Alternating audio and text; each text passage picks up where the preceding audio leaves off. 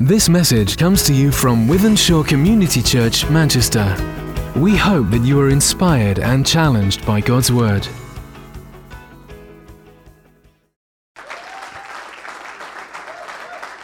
Okay, are you glad you're in zone one this morning? I'm very glad. I'm very glad. I'm going to stand down here. Is that okay? Uh, because that means I can feel closer to you. It's so good to be here with you today. I think that I'm the stand in speaker today. Is that right? Uh, am I the stand in today? Do what you want. Do somersaults if you Okay, all right. I'll, I'll do I'll do a somersault at twelve thirty. Anyway, um, so good to be here with you uh, today. Thanks for uh, the welcome. Good to be here in uh, uh, Wythenshawe. I spoke here. I've, this is the kind of memory that I have. I spoke here at this church in two thousand and two. I remember it. Uh, I came just pretty much at the start of Mike's tenure as the lead pastor, and now he is retiring. So I saw him in, and I'm seeing him out. And then Peter Bird, I spoke at his church, and uh, when he virtually started uh, over there, so I saw him in, and now I'm preaching at his retirement in a few weeks' time, so I'm going to see him out. So if anybody else is thinking of leaving, just have a chat with me, and I'll, and I'll, uh, I'll try to help you. Uh, but thanks so much. Yeah, I, so I was an evangelist for many years, still am at heart. But then uh, I, I uh, planted a church, felt the Lord challenged me to plant a church. We did that in the town of Loughborough, university town. Uh, that was in 2012. And that church, we started with about 12 people. And by the end of the first year, we had uh, 10. So if you want to know how I did that, come and I'll give you advice afterwards. Uh, yeah, I'm a real expert at how to decrease a church. Uh, but uh, that first, uh, those first few years of pioneering were challenging and tough, but we just stuck at it. I think that's half the deal is you just got to stick at it, really. So we did, and God has just blessed the church. And uh, today there are hundreds of people uh, in the life of the church. We've got some campuses in the city of Leicester, who used to have a good football team, and also we have a, uh, a campus in the city of Nottingham as well, which we've just recently launched. So we're giving it a go, and uh, hopefully, uh, what I say to you for the next few minutes will not come across as in any way. Uh, better than it's just we're on a journey together, and hopefully, this was going to help you and encourage you today. Uh, there are some verses in the Bible that I find really challenging.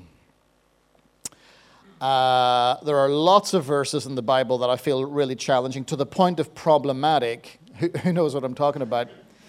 Uh, they make great sermon fodder, and we preach them. But if you really stop to think about them, they're really challenging. And one of them is Matthew 11:30. Uh, it's a little statement there Jesus made. No, no doubt that any preacher here has preached on this verse at some point in your time. Jesus says, My yoke is easy and my burden is light. And you've all got your three point sermons on this that you've preached more than once, I'm sure. Um, but I find that verse really challenging as a leader. My yoke is easy and my burden is light. Okay, so what I want you to do is I want you to park that verse just to the side. We're going to come back to it in a moment or two, have a little chat, and then we'll just try and work out what this verse means for us. I was in Ireland just uh, last week um, at the funeral service of my old uh, grandfather. Uh, he died just two days after his 97th birthday. Uh, he was an old war veteran, served throughout World War II from 1939 to 1945, lied about his age to get into the war, and traveled the world. Some of the stories are pretty incredible. Um, and then when he uh, uh, finished it, when they got back to Belfast after the war, uh, he soon afterwards gave his life to Jesus. And then it wasn't really that long after that that my grandfather was asked to take on the pastorate of a church in town, downtown Belfast, which he led for many, many years. My grandfather once quipped to me, and he said that uh, the war was easy compared to leading the church. and I've not been in war, but I've led a church, and I think I can probably understand what he's trying to say. Uh, when I was over there in Belfast, uh, I met up with a really good friend of mine called Paul Reid. Paul was the lead pastor of CFC Church, Belfast. It was a church that gained national uh, prominence, mainly to do with worship. and he saw incredible growth. Church is now 1,500, even 2,000 strong, something like that. Paul and his wife Priscilla, they retired when they were in their late 50s, and Paul said something to me that struck me as being very insightful, and it's stayed with me ever since. And Paul said that when Priscilla and I retired from leading CFC Church, he said it was only in the months and years after we retired that we really began to understand the weight of responsibility that we had been carrying for the previous 30 years. And I thought that was so interesting. In other, in other words, when we were leading the church, we kind of got it. We knew that there was a weight of responsibility in this. But it was only after we stepped down from leadership, that is when it really hit us. And I thought, how insightful is that? And I say that to say this to every pastor here today, and I say this to every team that's represented here today that when you are leading a church, you are carrying a weight of responsibility that is even greater than what you realize. I'm here to encourage every pastor here today. I'm here to say to every team, you really ought to be the biggest encouragement to your pastor. Because a pastor, especially a lead pastor, is carrying a weight of responsibility that is beyond perhaps their own comprehension. Uh, you're dealing with people. Well, that ought to be a giveaway right away. In any church, there is going to be a section of the congregation who think you're the best thing since Moses. and then there's the, the smoking section who think you're the worst thing since the devil himself. Uh, and then you, you, get Paul Scanlon's famous quote, you know, church is like a bus, people get on people get off. Great, but he's missed a crucial uh, element, which is that when a lot of people get off, they try to let the tires down. How, many, how many pastors know what I'm talking about here today? Or they tamper with the engine, or they want to get on the bus and make an announcement and encourage others to hop off the bus as well. That's when it gets complicated. You're dealing with people, and people are complex. The, the challenge, and this is where it gets really tough when you're a pastor, because our challenge is we've got to love people. But when people abuse you and hurt you and let you down, then the danger is that you become cynical of people. And I would say to all of us watch out for cynicism. The moment that cynicism gets into your blood, that's the moment you really want to think twice about leading a church. Because this is all about people. And no matter how people behave and no matter what they do, God has called us to love them. So you're dealing with people, and that's a huge weight of responsibility. Then you're carrying the weight of responsibility for the finances in the church. And that's the thing when you're a pastor. You see, you see, I know my church, and I could stand here today and paint a picture of, you know, if you come to our, our services on Sunday morning, you'll see hundreds of people, and it's very loud, and it's very youthy, and I'm, you know, they're all dancing, and I'm trying to dance as well, bounce, right? And I, you know, and it's like, but you know the meeting is midway, and you know how perilous this thing is. Right? When, you're, when you're a lead pastor, you know how absolutely perilous this thing is. You know that if such and such a person were to leave, the finances would not be in such a good way, etc., etc., etc. And there's a weight of responsibility there in terms of finances. And then, of course, you've got all the other things the weight of spiritual responsibility, keeping it fresh, uh, how do you keep it fresh? And then how do you keep it fresh? This is where it gets complicated. How do you keep it fresh when you've just gone through hell? Can I do straight talking here today or what? I mean, I know I'm in Manchester. I can do that, right? If I'm in London, I have to, you know, sweeten it and all that sort of thing, you know. Um, how do you keep it fresh? How do you, how do you keep it fresh when you're going through um, all kinds of stuff and, and, and behavior and trying to deal with this and that. How do you keep focused spiritually? That's a challenge that every, I'm not here to give easy answers today. I'm just here to mention it as an issue, as a tension, just in case you're going through it to let you know you're not on your own. How do you, uh, how do you stay fresh when you're carrying the weight of responsibility for projects, building projects? You go into the ministry and you love people, and I want to preach the word, and I just want to love people, and the next thing you're a building site manager. What's that all about? you know, or you've got to clear out of the, the auditorium because you, you don't have one anymore. Uh, or because you know you got to get renovations done, or this done, or that done, and you're spending so much time trying to do all this, that, and the other thing, and then you question yourself, and you say, "I didn't sign up for this when I did the theology course." And then, of course, on top of all, I'm trying to paint a picture here. You still with me? You got all those pressures of leadership, and I could mention so many other things as well. And then, on top of that, there's your own stuff. There's that marriage that you've got to keep working at. Just church that I know recently, 700 strong, pastors gone, gone off with another woman, left a congregation devastated, all over the headlines, all, all over Ireland. So, how's your marriage doing, my friend? I mean, are you, husband, are you, are you taking care of your wife? Are you taking care of her? Are you looking after her? Are you so distracted by all this? This is, this is huge. That you're not taking care of this. What about the kids? What about the personal financial pressures? What about all this? this? So there's a lot of weight of responsibility as a leader of a church so then we come to this verse. Jesus says, My yoke is easy. what the heck is he talking about, huh? My yoke is easy and my burden is light. You know, one of the things I really, I really don't like, the more I go on in life, I hate it when, when preachers stand up and they convey this sense that, as leaders, if you are not living this stress free, peaceful life, you're in sin. And there's something seriously wrong. And then you're so stressed because you're stressed. And that's just added to your stress that you're already stressed about already. Who knows what I'm talking about here? You think, no, I've got to be at peace. I've got to be at peace. Be still. Be still. No, can't do it. Who knows what I'm talking about here? Don't you hate it when, when members of the congregation come up and, they, and then they remind you, it's not your church, it's God's.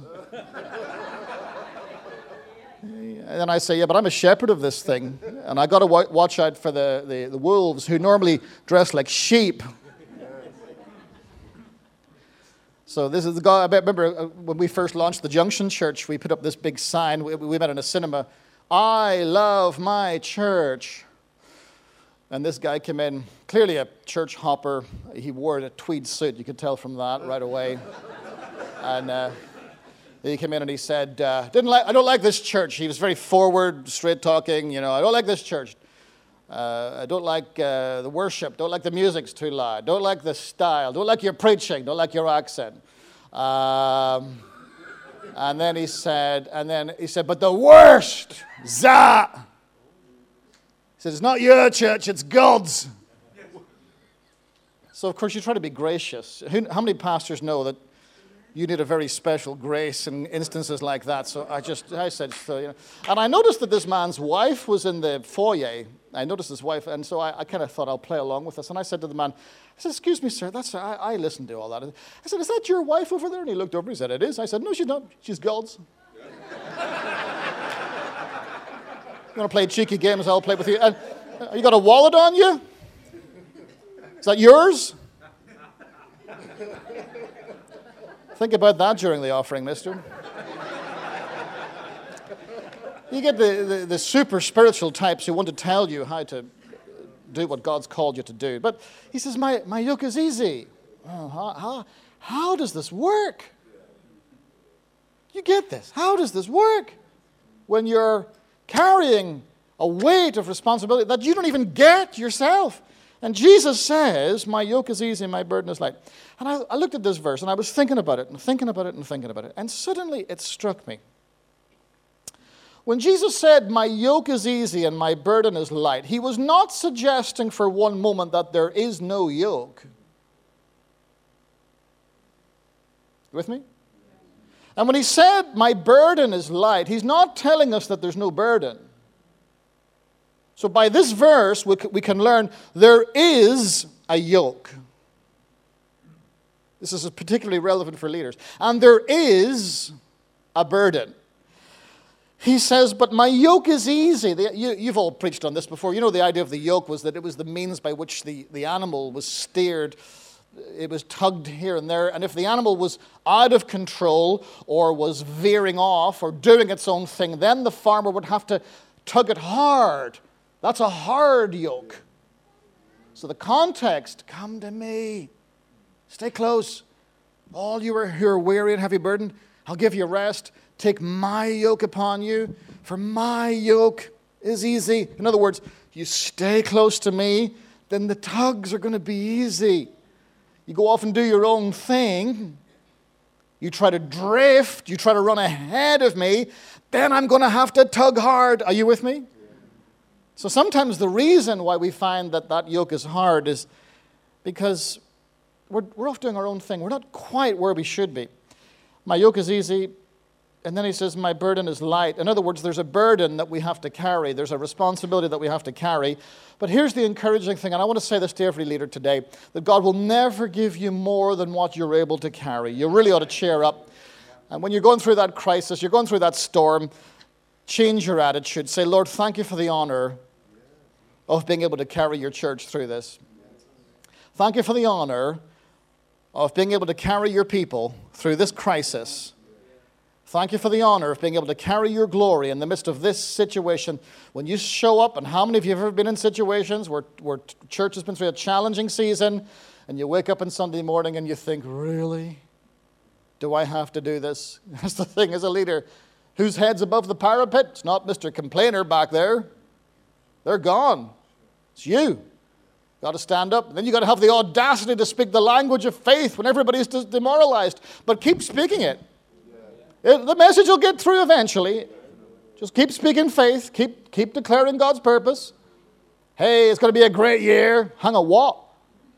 There's like three people left in the church. It's going to be a great year. My old friend Tayo Adeyemi said to me many years ago, he said, when, when I launched the church, he said, I preached to all the empty seats more than I preached to the people. I would prophesy to them like the, like the valley of dry bones. These seats shall be filled. Sometimes he said he got more response from the empty seats than the people in the church as well. These seats shall be filled. God's purpose shall be done. We're going to keep going for it. Never, never, never stop believing God. And the burden that God gives you will never be too much for you to carry. Here's a few things, and my time is going very fast. Oh, my word. 15 minutes gone already, just like that. You still with me? How many minutes do I have? 25. I got 30. You're very generous, Peter. Tell he's from New Mills, Derbyshire, and he just gave me an extra five minutes, and he thinks that's generous, eh?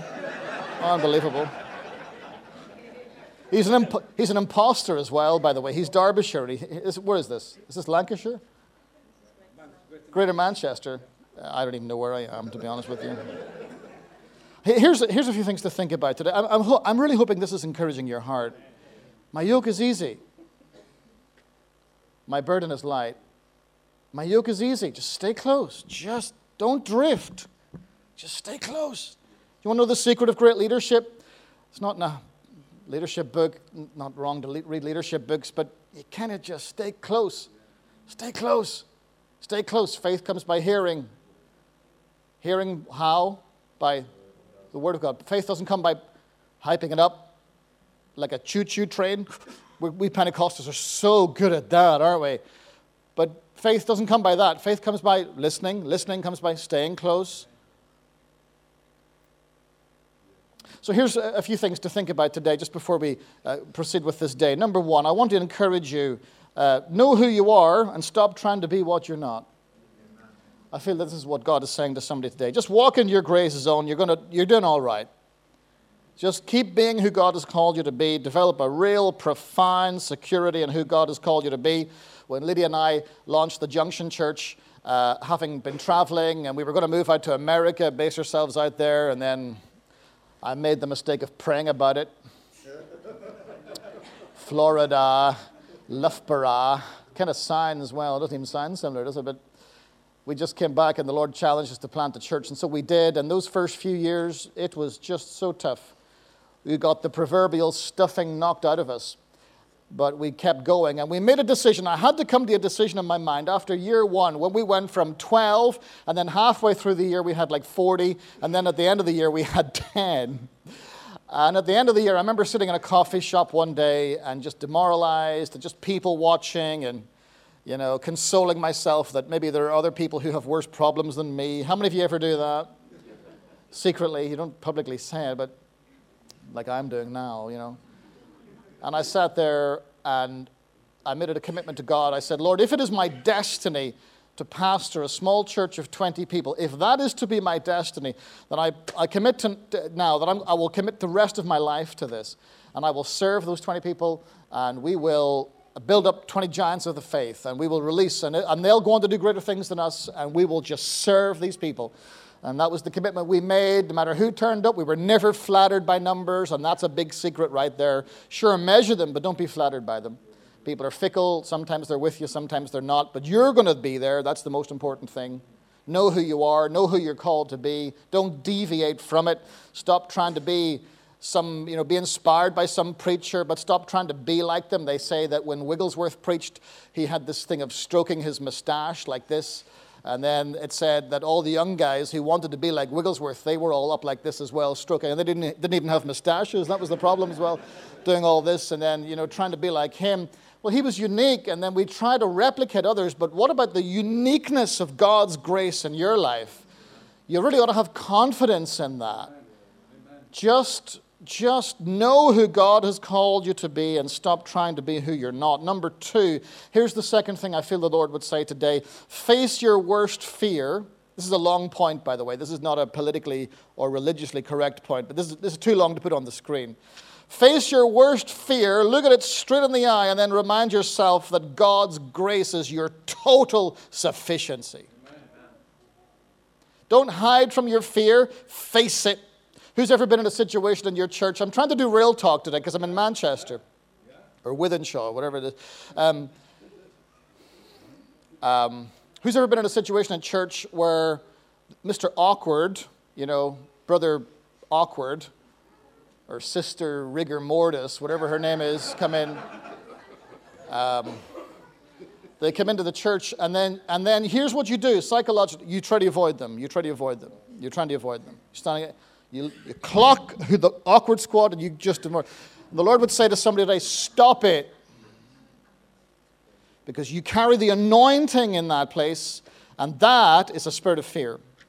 Right there. That's the spirit of timidity. You're timid you, the, the Lord is, is calling us to be leaders. That means a leader's got to face up to some stuff, not in a harsh, ungracious way, but in a loving, caring way, to face it. Not, be, not to be afraid. When we first launched our church, we had a multi-millionaire join it, and I was very happy, Peter. now, I didn't express, I wasn't dancing, you know, too much, uh, you know, uh, before the people, but privately I was. How many pastors get excited when millionaires join the church? Come on now, stop it. Oh, it's not about the money, brother. Oh, maybe not for you, but you know. So this guy joined the church, and I thought this is the answer to all our needs. This guy could just he could just cover everything. He could get us a building. He could. But how many you know that millionaire Christians are the biggest tight-fisted skinflints on planet Earth? So this guy came into the church, and you know, you try to be nice and all that, you know, and try to keep your heart right, but you know, offer him. I per- personally offer him a cup of tea. You know, great to see. You know. And then I noticed something was happening over time, and I had to check my heart. I noticed that he did start to give, but his giving was with strings attached. If I give, I'm expecting a little something in return. I'm expecting a little bit of a voice. I'm expecting you to give me what I request. And I noticed this was happening more and more and more. And I prayed, I just couldn't get a peace about that in my heart. So I prayed about it, prayed about it, prayed about it. And as I pray, how many know the prayer, when you do it right, is very dangerous? Lord, what do you think I should do? And it was like the Holy Spirit said, Well, what do you think? Um, and I said, Well, maybe I should just write to him and tell him to stop giving. What a stupid thing to say. And the Lord said, That's exactly what I want you to do.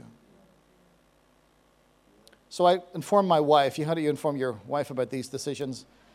And I said, listen, um, I am going to write to this guy. I'm going to invite him to stop giving into the life of the church. This is a statement. We are not afraid. Nobody's money will ever buy me. I'm a man of God. I'm not here, you know, to be at the mercy of anybody's money. I'm here, whether there's 2p in the offering or 2 million pound in the offering, I'm here, bottom line. Are you with me? So I wrote to the guy and said, look, uh, you know, I love you, but I, I want you to just stop giving because you need to know we love you. You try and do it graciously. We love you, your money will not buy you influence in this church. And so he left. I was hoping that wasn't going to happen, actually. I was hoping he was going to repent and say, No, I'll give even more. But no, that didn't happen. but you know, something really weird happened. It was from that moment that our church began to grow. It was almost like God said, Oh, okay, I can trust you. I can trust you because you don't have any fear. If I ask you to do something, you'll do it, and you'll have the audacity to do it as well. So I can trust you. I wonder what God is asking you to do as a leader, and I wonder, are you doing it? I wonder, are you reluctant? I wonder, are you holding back?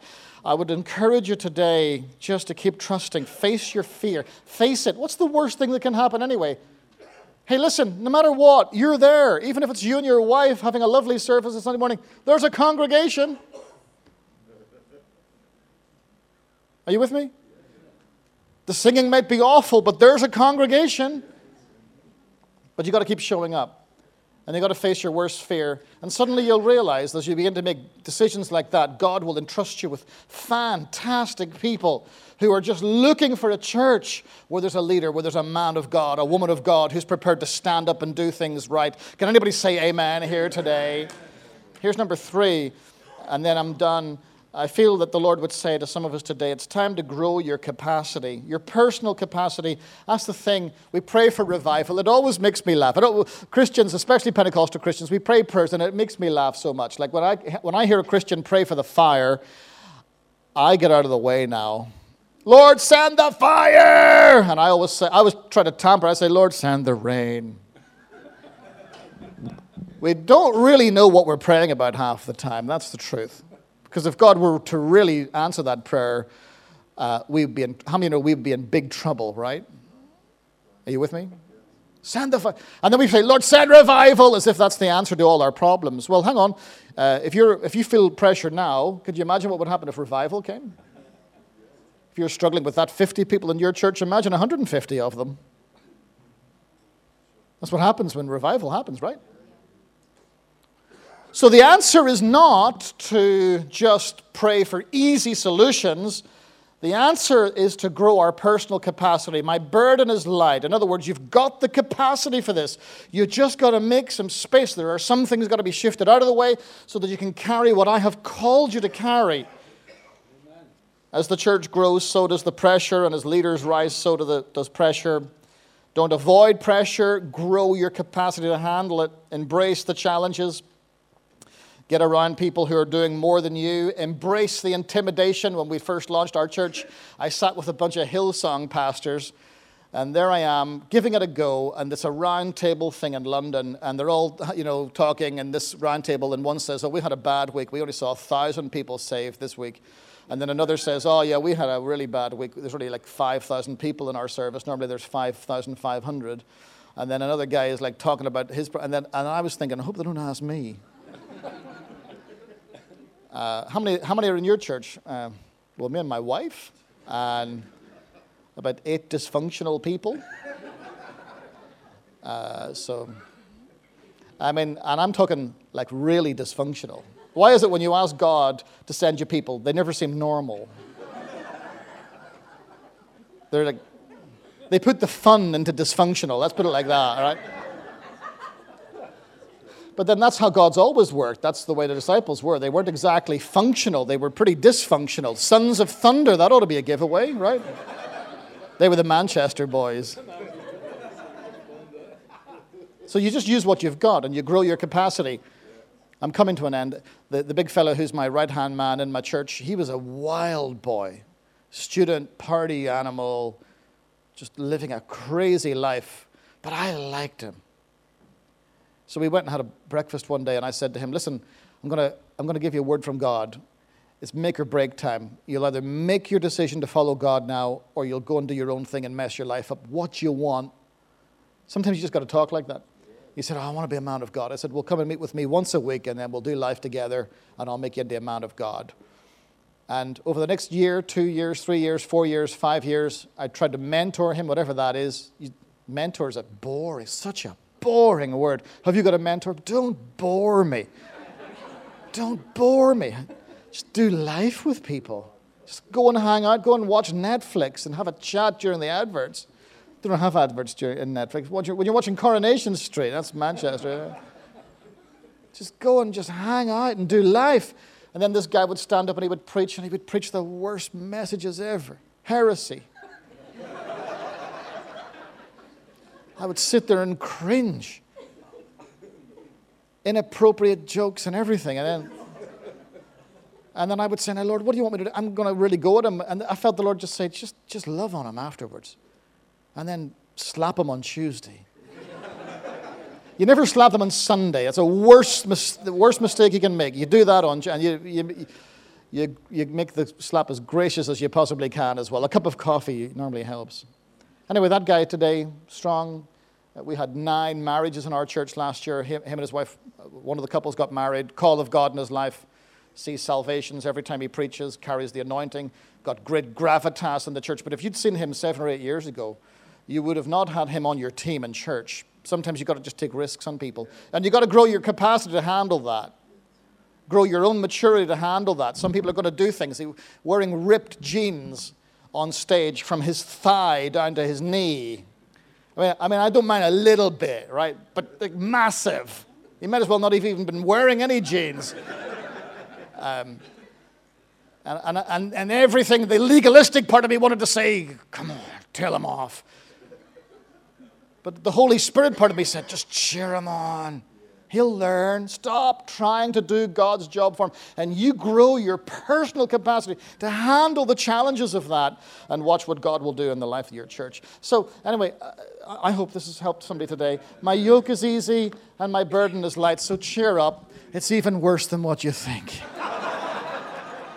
I think that's my conclusion. Nice to see Barry Woodward there today. Ah, oh, Barry is an amazing evangelist. Just tra- lovely to see Barry today. Uh, just this guy is doing s- utterly incredible things around the nation, going into prisons and reaching literally thousands and thousands of people. It's wonderful to have him here today. I want to, so we all stand to our feet. I know, I know I'm meant to be done, but we, we should pray, shouldn't we? listen, let's make a deal. If the Holy Spirit breaks in today, right, and the program gets messed up, we'll just tell the NLT we did it, right? And we'll repent for that afterwards as well, okay? Is that all right? Would you raise your hand? If anybody, come on, raise your hands high in the air. And, and um, especially anybody who's just feeling a little bit um, uh, discouraged, a little bit overwhelmed. Uh, I feel that if you get nothing else from today, there's a word from heaven here that God has given you everything that you need uh, to lead that church, to lead those people. And just let every step be just guided by the grace of God. And that grace is your self, that is your all sufficiency. It's everything that you need. That's what Paul had to come to the conclusion of. The greatest revelation he got when he was praying for the removal of the thorn in the flesh, which was clearly a, a, some kind of persecution and God said, My grace is sufficient for you. Had to say it three times, but the third time, Paul got it. I think God has to do a lot of repetitions. He's so patient with us. But the Lord would say to somebody today, My grace is enough for you. My anointing is on you. You just keep loving those people. And even if they let you down, you just keep loving those people anyway. And you keep taking risks. Even if you get let down nine times, there's always one who's going to make it. God will cause that church to grow. As you get that culture right, God will cause that church to grow. Can you say amen today? Now, come on, for the next two minutes, let's give God some praise. Come on, give Him some praise. Come on. Praise Him in advance for the growth that you're believing for, my friend. Did you hear that? Praise Him in advance for the kind of growth that you're believing for the personal growth, the growth of the church, your personal growth, your personal capacity. My yoke is easy, my burden is light. Father, we thank you that you're going to do incredible things. Pour out your Holy Spirit and do phenomenal signs and wonders.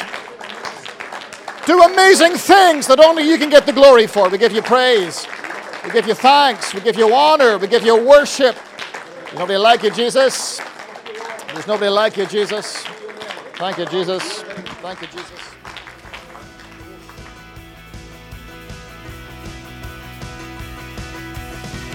We hope you've been inspired and challenged by this message.